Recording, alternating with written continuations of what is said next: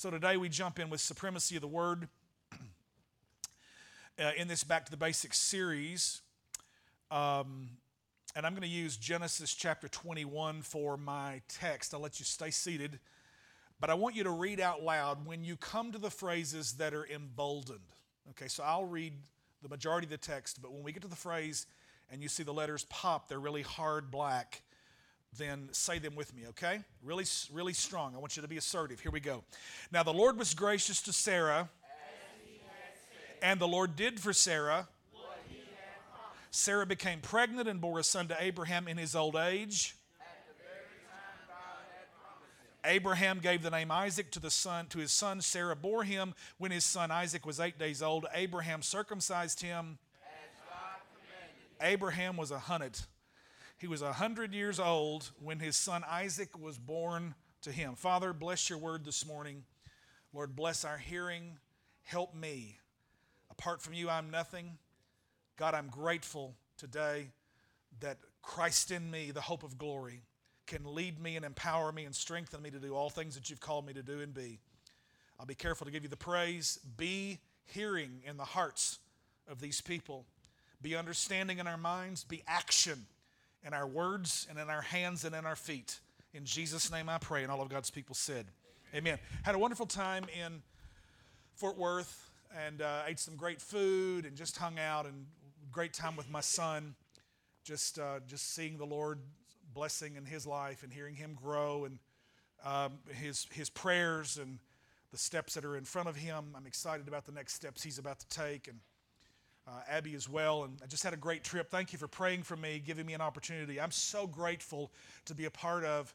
Uh, and I'm just going to brag. I just think we have the best team of any church in the whole area.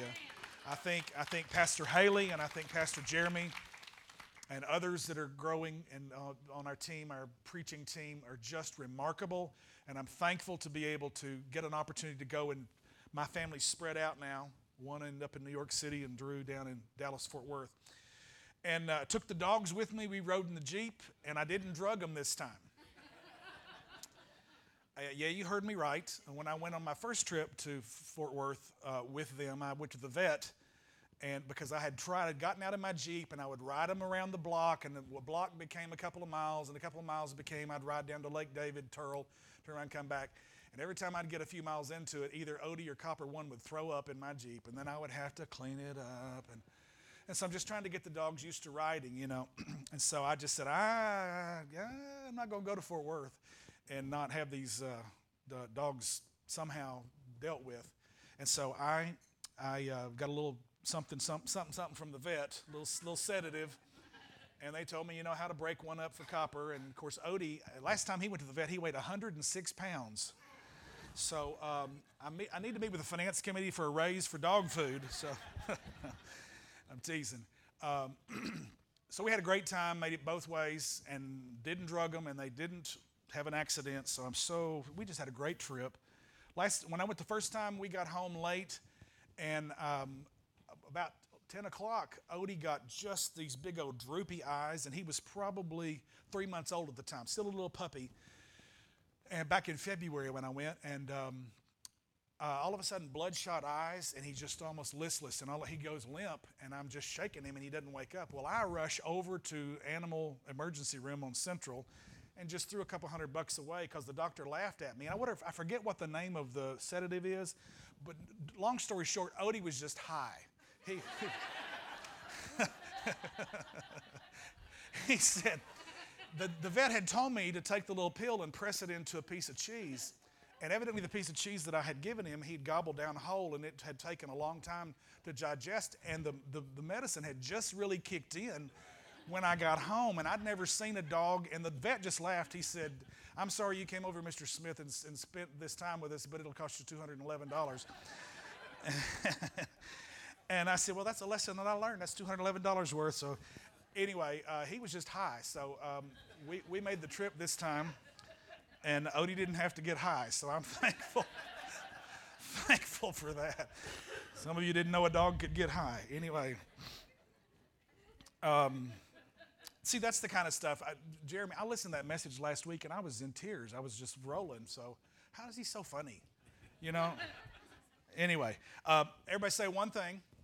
Look at it. Let's get it real quick. This is our one thing. Read it with me. In the life of the believer, the word must have first place and final authority. If you've been in victory any length of time, you've heard me say that a thousand times probably. It's, it's a travesty to hear people out in the Bible Belt say, Well, we've tried everything. I guess it's time to pray. And I'm not discourteous. I'm not, I don't scold people who say that. I just I want to slap them, really, but I don't. And because it breaks my heart when people will just go through life who really have a knowledge of God, about God, but really don't know the Lord. Because if you're walking with Jesus, you're walking along with Him, you don't try everything first and then say, hey, what, what's up with this? But you go to Him first, and after all the other opinions have been expressed, He has, final, everybody say final authority. And so it, it's the word is first place and it's final authority. It's the Alpha and it's the Omega. It's the first place we go and it's the last place we listen to. After everything's been said, it has final authority in my life. So I want you to understand this morning as we go back to the basics the importance of the Word of God, both written in record form that we have and hold gratefully as Bible students. It is the most widely sold book and the bestseller every year, and it's probably the least widely read. Why do we buy so many copies and then don't read it? America is basically a biblically illiterate nation. It wasn't always that way. Um, I, I don't want to shame you this morning. The last thing I want to do is add a layer of legalism on what you ought to do, because then that just becomes one more gold star you have to earn in your idea of working out your salvation. I believe that, first of all, if you really have Jesus in your heart and you know Him, there's a hunger. Doesn't mean you doesn't mean you're uh, Eh, spending hours every day in the Word, but there are not going to be many days that you go without at least opening the book and going, God, speak to me, show me, give me wisdom, or at least getting on your face, on your knees, and praying and saying, God, lead me and guide me in my life, and opening the Word. And so this morning, this is not to shame you, but at the same time, it's to be plain. We, we buy and sell more copies of the Holy Book, but spend very little time in the book. And we, we need to get our faces in the book instead of spending so much time on Facebook. And forgive me, I know that's a worn out cliche at this point in a lot of churches, but it still certainly bears repeating. Somebody say amen. President Ronald Reagan said, Within the covers of the Bible are the answers for all the problems men face. President Abraham Lincoln said, I believe the Bible is the best gift God has ever given to man all the good from the Savior of the world is communicated to us through this book. The African bishop, St. Augustine, section of Africa called Hippo, was the bishop of Hippo, one of the most powerful men. You probably, some of you probably didn't even know he was an African. He was a black man. He said this. He said, "The Holy Scriptures are our letters from home." How many of you have ever been away from home for a period of time? Raise, raise your hand. What, what happened? What was it like when you received communication from home, when you got a letter from home, and how, how much did it mean to you? Uh, I, I, I, don't. Uh, amen. Praise God. Um, it obviously gets your attention and sometimes moves you emotionally when you read the words of someone because as you read that letter, you can hear the words being spoken in the voice of the person that is sending you the information, that's sending you the message. And, if we would treat our Bibles like a letter from home, the way Bishop St. Augustine tells us that the, Holy Bible is letters from home to us, if we would value it with that, if we would weep over it, if we would yearn for it and long for it, then our lives could be vastly different than they are now. Somebody say amen. Point number one the written word. Everybody say the written word. Proverbs chapter 4, verse 20 through 23. This is a scripture passage that I memorized as an 18 year old. I would leave out of my dorm room in my freshman year at Arkansas State University in the fall of 1979 with a 3 by 5 card, freshly written every morning with a different scripture on it tucked into my pocket. Would go to my classes from 8 to noon in the morning, and in between classes, changing from old science over to Wilson Hall for, to do some humanities study or whatever over to the lab science building. Uh, if I wasn't with people, then I would pull that card out if I was by myself and I would read that out loud. I would be on the sidewalk, nobody around me. I would mutter the words, which is what the word meditate means in the Bible. It means to mutter. Now, I didn't do this around people because that would be perceived as a little weird, probably a little bit religious, overly, over the top, extra. But when I was by myself, I was actively about the business of getting the Word of God into me. Because, you know, as wonderful as this book is, as beautiful, and this is probably by now, probably my 40th copy, I would say. I've read through the Bible every year, at least once, sometimes multiple times per year, and have owned dozens of copies of the Bible and worn the backs literally off of them. Had one, I remember one time re, uh, what is it called? Rebound, it was rebacked, rebound, uh, because I wasn't ready to get rid of that particular copy. And uh, I just want to say, as powerful as this book is, I can't take that copy into a hospital and lay it on a sick person and that person get healed.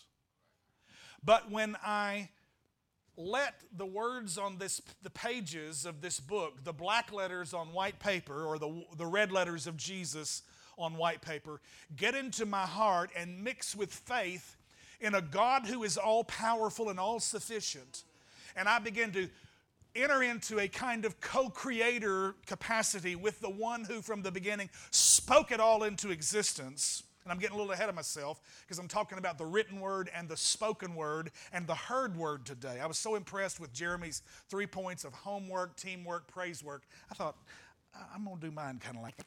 Written word, spoken word, and heard word today in terms of the application of having the Word of God be supreme, having it first place, having it all powerful in your life.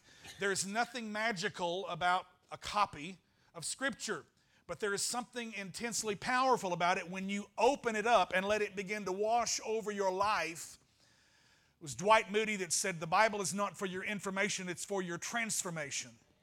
And when you begin to trust in the God who wrote these words, 40 authors over a period of 1,500 years, and all saying a message that has one man at the center of the story. His name is Jesus. One writer said one time that the Bible is a mine of wealth, a garden of glory, a river of pleasure. It contains food to sustain us and light to guide us and comfort to, to, to keep us. It is the traveler's map and the pilot's compass and the soldier's sword and the Christian's charter and the pilgrim's staff. Whatever you need, wherever you are, whatever your station in life, whatever difficulty you face, or whatever celebratory time you have just come through in a season of triumph, or maybe at the ebb of a lowest time in your life when everything is gone and it looks like it's destroyed. The Bible has words that will speak to where you are. And like no other book, it is a speaking book. They're powerful words that I've memorized as a student. I love to learn, and I've memorized and quoted great men and women, authors and poets, and some prophetic. And Shakespeare can move you, and it can, it can move you to emotion, but it doesn't have a living power that breathed into your life that can transform the circumstances and give you hope where there is no other hope. There's something unique about the Bible and the Word of God. And when the child of God speaks the Word of God, mountains move and the kingdom of God is advanced. And so I want you to see this morning, this is, this is a, a scripture that I, I, applied to my heart as an 18 year old, as a freshman at Arkansas State University. And the, the, I learned it in the King James, and it says, My son, attend to my words, incline thine ear unto my sayings. Okay? So the, the NLT says it this way My child, pay attention. Look at your neighbor and say, Pay attention. You know, the, the, the, the, the King James says it this way My son, attend to my words. Now, let me tell you, let me give you Arkansas for that. It's what daddy would tell me to do something, and then I didn't do it right away. And he'd tell me the second time, and he'd, he'd, I didn't do it right away. And he'd said, Son, I told you to tend to it. Look at your neighbor and say, Tend to it. Now, when you tend to it, that, that's short for the English word attend. Give attention to it. When you tend to it. When Daddy said, I told you, tend to it, and I told you now, K N O W E now, Daddy would start spelling and we would just kind of go, What?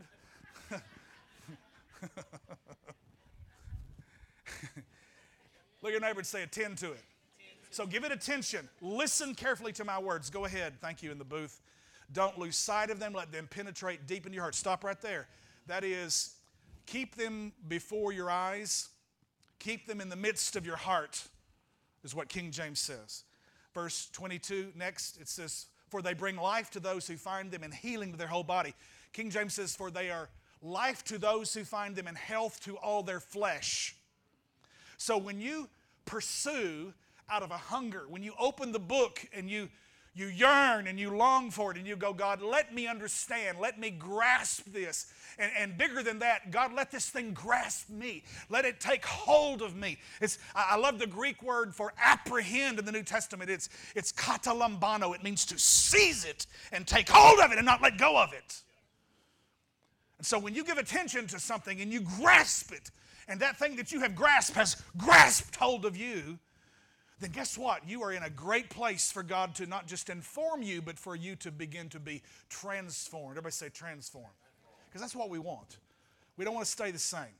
I, don't want to stay the same. It's not, it's not about just marking time, just going through some kind of religious calisthenics. My, my son, he says. And then finally, verse 23, King James says, Keep your heart with all diligence, for out of it are the issues of life. In other words, what goes in your heart is going to come back out multiplied.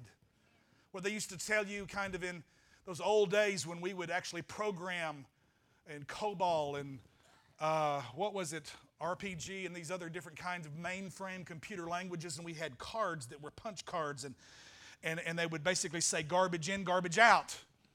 And the computer's not going to make any errors. It's going to, going to do based on the program that you've written. And we would actually write programs in some business classes that I was in way back in alt 06.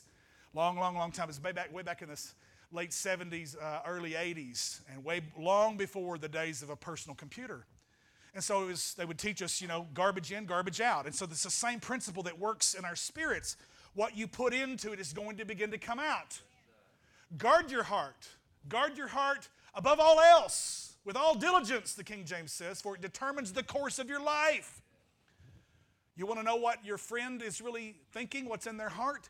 Be quiet long enough to listen because the Bible says, out of the abundance of the heart, the what? The mouth speaks. And so, if, if we would just learn to be quiet, I read a Mark Driscoll quote recently. It says, You want to be a rebel today? Get a job, cut your grass, open the Bible, and shut up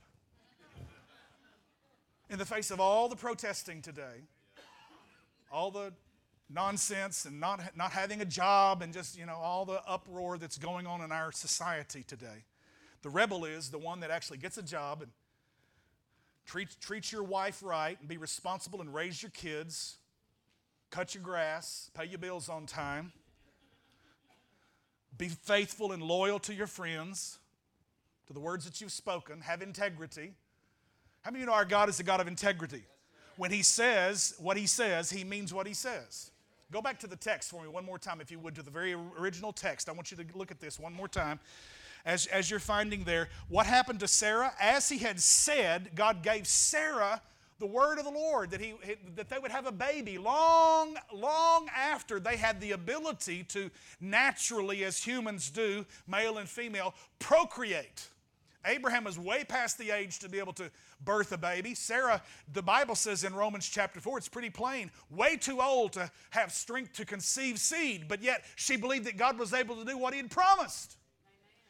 And so, as he had said, what he had promised, the whole point of that to begin this series is that God is a God of integrity and his word is true, and what God says, he will uphold. Somebody say amen. So, if we will get in the written word and learn the word, and see what it says and pay attention to it and guard our hearts, then our lives can begin to change. We can have hope in the place of hopelessness. I used to think this was an Adrian Rogers quote. I grew up listening to Dr. Rogers, was a real fan, great Bible preacher, gospel-centered preacher, Bellevue Baptist Church for probably 30 plus years in Memphis, Tennessee. And I didn't realize that he was actually quoting the greatest Baptist preacher in the world, which was Charles Haddon Spurgeon, pastors Metropolitan, or he pastored Metropolitan Tabernacle in London, England in the 1800s and had the first megachurch, 5,000 in attendance every Sunday. And he said this Spurgeon said, A Bible that's falling apart usually belongs to someone who isn't. Now, y'all don't go home and rip your Bible today so you can look more spiritual. Pardon me. But you know, constant usage, getting into it, opening it up, letting it wash over you, doesn't mean you're perfect. No, it just means you recognize your need. just, let me tell you, some, you're looking for a perfect church, this isn't it, baby. And, and guess what? Wherever you find one, when you join it, it won't be perfect anymore. Uh, everybody in the room realizes we need God. And that's why we're taking time and going through these motions. And it's what Paul the Apostle in 1 Corinthians 1 talks about the foolishness of preaching. Uh, just, just to get up here and, and, and get your attention and you whipped up to remember who God is and who you are and how He sees you. Come on, somebody say amen. In the life of the believer, the word must have first place and final authority. Point number two, everybody say the spoken word. Spoken word, Hebrews chapter 4, verse 12. This is a favorite passage of mine. It says, For the word of God, and I'm, I, again, I'm just hearkening back to the days when I was memorizing out of the King James on a, on a three by five card. It says, For the word of God is alive and powerful. King James says it's quick. Quick, it's, it's alive. Have you ever had a hangnail and you're just trying to get the little corner piece out, and when you do, you pull it and it goes way down further in the nail bed than you intended it to? and you have to bite your tongue to keep from saying something you don't want other people to hear you say? I know y'all never done that, I'm sure. I know. and you know, you want to know why that's hurt so bad? What, what's that area of your nail bed called? The quick. Why is it called the quick? Because it's what? It's alive. It's a living part. And so when the Old English talk about something that's quick, it doesn't mean it's fast, but it means it's living, it's active, it is powerful. And so the Word of God is alive and powerful. It's sharper than the sharpest two edged sword, cutting between soul and spirit, between joint and marrow, and it exposes our innermost thoughts and desires. Now, when I'm talking about the Word, I'm not just talking about a memorized portion of Scripture, but I'm talking about the Word who is a person and his name is Jesus. You get him down on the inside of you, and he will wrestle with you on the thought level and your intentions what motivates you to do what you do? What's the reason behind it? Because guess what? If you think about something long enough, it will begin to come out of your mouth because the contents of your heart will overflow. And if you keep talking about it long enough, guess what's going to happen? You're actually going to follow through and do it. It's this pattern called thought, word, and deed. That's why Jesus told us, you know, you know the, the law says don't commit adultery. But he said, I say, don't look upon a woman to lust after her, for that man is already committed adultery with the woman in his heart. Now, it's in his heart, it's not the same, okay? There's not a woman in here that says if you chose one of those two sins, she'd rather it be a thought battle than to be the real thing. So don't get caught up in that idea that it's all the same. All sin is not sin. Sin is sin, but all sin is not the same. Uh, a sin in thought is way different than a one that's spoken about, and one that's continued to be spoken about will eventually become a one in deed. That's the reason Jesus said, See the pattern. Let your mouth be the barometer of your heart. Listen to what's coming out of your mouth. Because death and life is in the power of this tongue right here. Proverbs says, Death and life is in the power of the tongue. And the words that you're speaking, you should pay attention to what you're hearing. Listen to them because what you're thinking about has become words, and what your words will continue to do if you keep speaking them is they will become deeds. And so we can cut it off before it becomes a deed. You can cut it off at the root before it bears fruit. Come on, somebody. So that's, that's what Jesus was saying. He wasn't trying to make it a hundred times harder on everybody. He was trying to say, use this as an indicator. Catch yourself at the thought level before it becomes spoken or before it becomes action. Somebody say amen. Look your neighbor and say, that's good stuff. Back to basics, but this is what we need to be reminded of. Isaiah 55 11, the prophet is giving us an agricultural analogy. And he says, as in the very same way that the rains come down, the snow from heaven, and it waters the earth, gives bread to the sower, bread, bread to the seed to the sower, and bread to the eater in that very same kind of way. God, who provides all of these things for us and then shows you the process to begin to reproduce it in your life, He says, in the same way, it is the same with my word. I send it out and it always produces fruit. It will accomplish all I want it to and it will prosper everywhere I send it. Now, God says, when I speak something, it has the ability to produce results. Just like right now, let me just, let me just try this. I'm going to say a word and, and don't say anything out loud. I'm going to have I'm going to poll the audience in just a moment and ask you what you saw when I say this word because this word will produce an image. It has the power to create. Apple. Stop, don't say anything. How many of you saw a red one? How many of you saw a green one? How many of you saw a computer with an apple on it? There's a few of you over here, okay? The word that I spoke had the ability to create an image in your mind. Your words are vastly more powerful than you even recognize.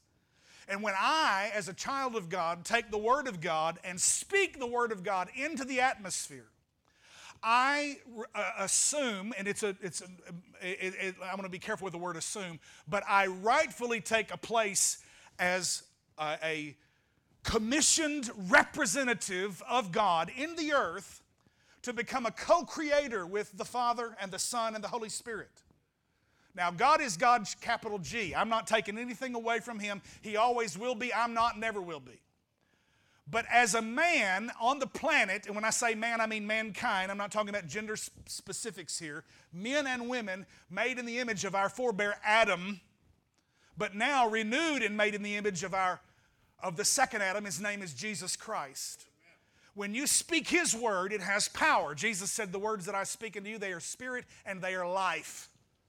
In other words, the words that Jesus speaks has resurrection power. It will change circumstance. This doesn't mean that you ought to go around with a Rolodex of scriptures and whipping it out and quoting Galatians 4.17 or, or uh, Isaiah 55.11 to people. No, that's just, just weird. Just don't, don't, don't do that. But you know what? It means you're armed with the confidence of what the word says. It means you go into hopeless circumstances and you let there be light. You speak words of encouragement and you bring hope where there is no hope. Put your hands together and give the Lord praise. Come on. And sometimes, like these folks who've rushed to the side as volunteers of these people that have lost everything in these two hurricane flooded areas, long before you're ever preachy or say words, sometimes we have to serve the door open. We have to meet the initial needs of somebody because guess what? Somebody who's got a hungry stomach is much li- less, yes, less likely to listen to you if you fill your, their stomach and then you share with them the love of Jesus and a little bit of gospel. Come on, somebody. Are you hearing what I'm saying to you this morning? Let there be light. I have the ability. I, matter of fact, this is what the Christian walk is literally predicated upon. It is substantiated and validated by it. The two most important decisions that you make in your life, you do them orally, you do them with spoken words with your mouth.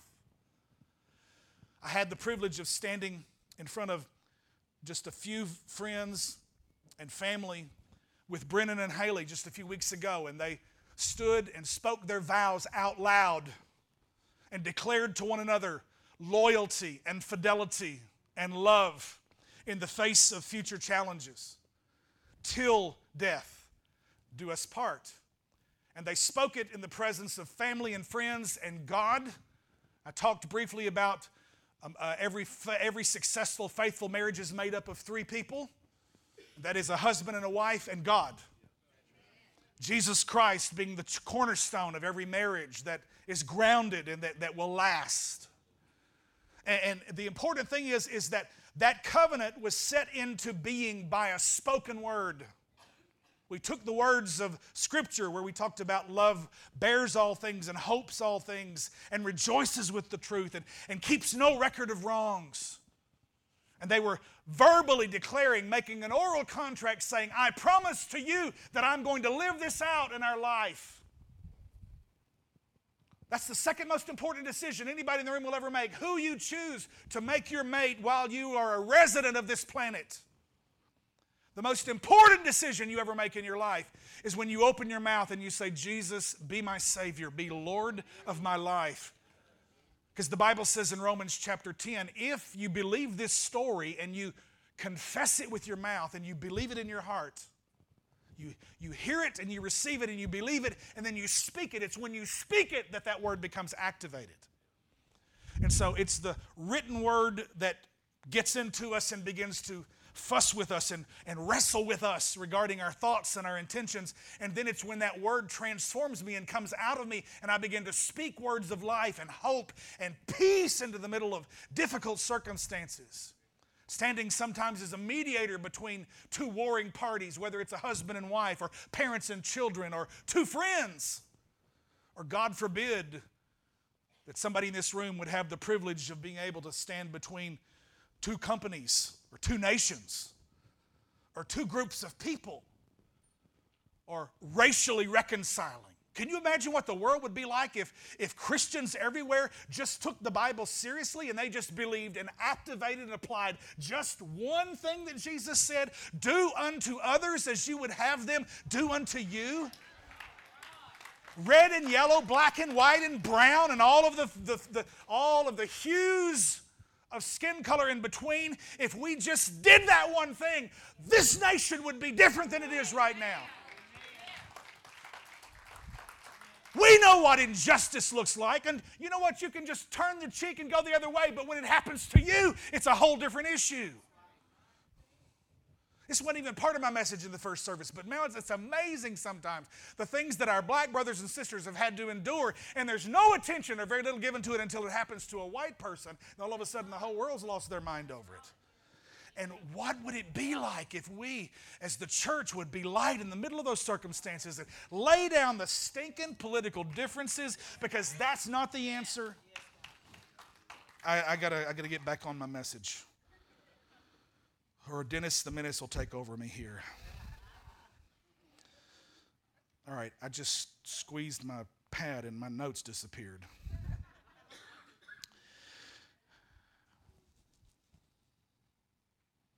Mahatma Gandhi was a very different ruler. Ruler, the word ruler shouldn't even be applied, definitely leader, who led the people of India into a democratic state out from underneath what some historically would refer to the oppressive rule of the British Empire. And he chose to do it by a means of peaceful resistance. Some of you are familiar with the term civil disobedience. He was a great inspiration to the late Dr. Martin Luther King Jr., who began and inspired a lot of the, the lunch sit ins, which began in uh, North Carolina, some of the students out there sat at a lunch counter that was supposed to be for whites only, just sitting quietly, asking to be, to be able to buy and pay for their lunch like everybody else. Not have to come into the back, not have to sit in the balcony of the theater where only the colored were allowed, or to drink from a different fountain. Gandhi said this He said, I love your Jesus. And he was looking at world religions. He was really considering converting to Christianity. And he said, I love your Jesus. It's your Christians that I can't deal with.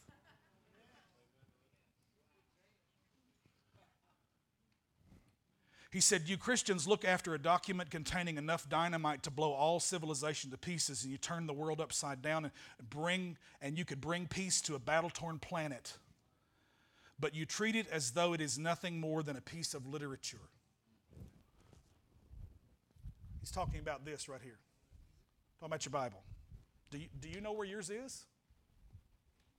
I, I remember every night as a child, a preteen, seeing at the bottom below the, the logo for Channel 3 News, it says at 10 o'clock, do you know where your children are? And I used to think, who doesn't know where their kids are at 10 o'clock? Well, evidently there are a lot of folks that didn't. And, you know, what if, what if we paid as much attention to this as we did to this? I don't want to shame anybody this morning. You know, the beautiful thing is, is you can get this in 50 translations on this now. So you don't have an excuse anymore. And I'll, I'll, confess to you, I probably open mine and check it no less than probably 50 or 60 times a day, from texts One came in right then. Somebody called me uh, a few Sundays ago when I was preaching, and they said, I called you, didn't answer. I said, because I was busy. That's why. Dude, check your clock. Do you realize what time you called me? Uh, anyway, I'm sure that person's not here, but anyway. Um, use your head. Email, text, phone calls, social media. Oh my gosh, Facebook, Twitter, Instagram. I stopped there. The kids have got 15 other different kinds. Snapchat this and oh my gosh, all these different kinds of things. And I just said I can't I can't keep up with all of that. But you know, I'll I'll I'll be sitting at an appointment waiting to go in and I'll text come in, I'll check my texts. I'll I'll look and see who's posted pictures on Instagram, who liked mine that I posted. That's really important. who liked my really pithy comment that's had so much powerful truth and inspiration on Facebook? Yeah. Well, I wonder why she didn't like that. I wonder. And I'm looking through. Don't even look at me like that. You know you do the exact same thing. and I would just, just want to put something in front of you. What if you just gave God 10%? That's all He really ever asks for anyway. Because He says, if you'll just give me the first fruits of, of 10%, I'll blow out of the water and bless the other 90 in ways that you can't even begin to imagine. What if out of the 50 times a day you opened this, you gave God five of them?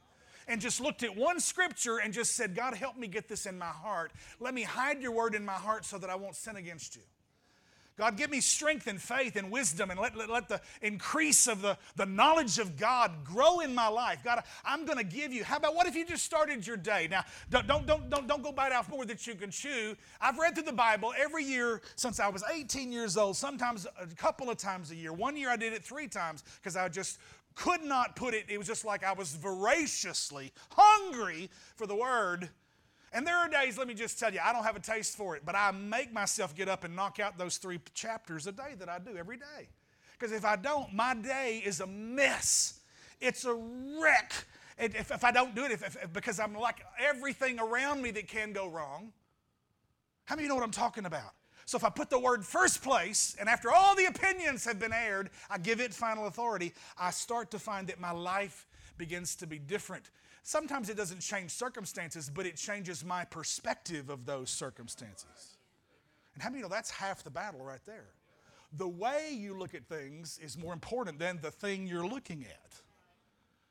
You know, it's like the, the Pentecostal preacher said one time, you know, the, the devil's not your problem, but it's what you think about the devil is your problem. Your problem is not the problem, it's what you think about the problem that's the problem. Really, all you need is just a word from God. We sang it this morning. I, I hang on your every word. You show up here today when you could be doing some other things. Plenty other things, a lot of things I could be doing today. But I'm, I'm showing up here because I'm expecting God to move in my heart, in my life, and prepare my heart to receive something now, not just from hearing myself preach, but from fellowshipping with you, because you have a testimony and you have the, the truth of what God has done in your life when you can say, This is where I was, but now God's delivered me, and this is where I am. Hallelujah. Put your hands together and give the Lord praise this morning. In the life of the believer, the word must have first place and final authority. Finally, this morning, and I'm finished, the heard word. It's written down for you. It's the greatest gift God's given to us but then we get it in us and we speak it out, and it can change the atmosphere. But you've listened this morning, and I believe the Spirit of God is tapping some hearts and some shoulders today, giving you an ear. You know, the most, the most repeated phrase that Jesus ever used was, He that hath ears to hear, let him hear. Now, everybody out there on that hillside at the Sermon on the Mount had flesh flaps on the side of their heads. There was, I doubt there was anybody out there that didn't have these things, these, these skin appendages on the side of the head called ears. How many know that's not what Jesus was talking about? Everybody had ears. Somebody says, well, maybe they weren't listening. Now, you know, the, the, our, our, wives accuse us, gentlemen, of select, having selective hearing and remembering what we want to. And there may be some truth to that. I don't know. I'm not going to argue that. But I'm talking about something that's not on the external, or that's physical. I'm talking about an ear that's in your heart. Matter of fact, spell the word heart H E A R T. There's an ear in your heart. your spiritual faculty of perception is inside your heart. And I'm not talking about the blood pump connected to the aorta, I'm talking about the heart of man, your spirit. Whether it's alive to Christ or it's dead in sin. Your heart has an ear in it. And the voice of the Holy Spirit is speaking today to you through kind of an overly emotional fat man on the platform that's trying to get your attention that's saying, whatever storm or whatever Irma is blowing in your life personally, Jesus is saying, I'm willing to come get in the boat with you and speak peace to the wind. The heard word, Romans chapter 10, verse 17. So faith comes from hearing, that is, hearing the good news about Christ. Faith comes from hearing and hearing by the word of God. Ephesians 6 17 says, Put on salvation as your helmet and take the sword of the Spirit, which is the word of God. You do something actively with it when you take the written word, put it in your heart, speak it out of your heart, and then you hear yourself say that because as the proverb says, death and life is in the power of the tongue. You become a co creator with the capital C, creator of the universe.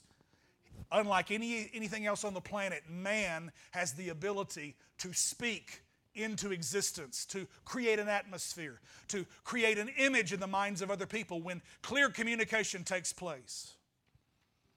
Dwight L. Moody said it this way Out of 100 men, one will read the Bible, the other 99 will read the Christian.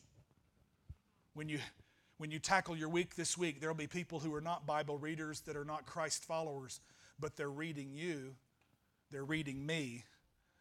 What's the message we are declaring as we live the life this week and our day to day, day in, day out existence? James Merritt great Baptist preacher, said the primary purpose of reading the Bible is not to know the Bible, but to know God. You, you can know, you can know all about theology and ecclesiology and eschatology and pneumatology and hermeneutics and homiletics. And some of you said, man, he's speaking in tongues up there. What is all of that? It's just preacher talk. I'm trying to impress you. No, no. All that stuff is rubbish if you don't know the one who wrote the book. You know the book and quote it. If you don't know the author, it's meaningless.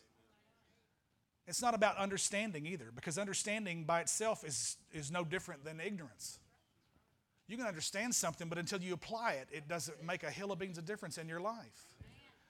And you understand it, decide you're going to deal with it tomorrow, but your life doesn't change based on what you're going to do tomorrow. It changes on what you do today. That's why the Bible says today is the day of salvation.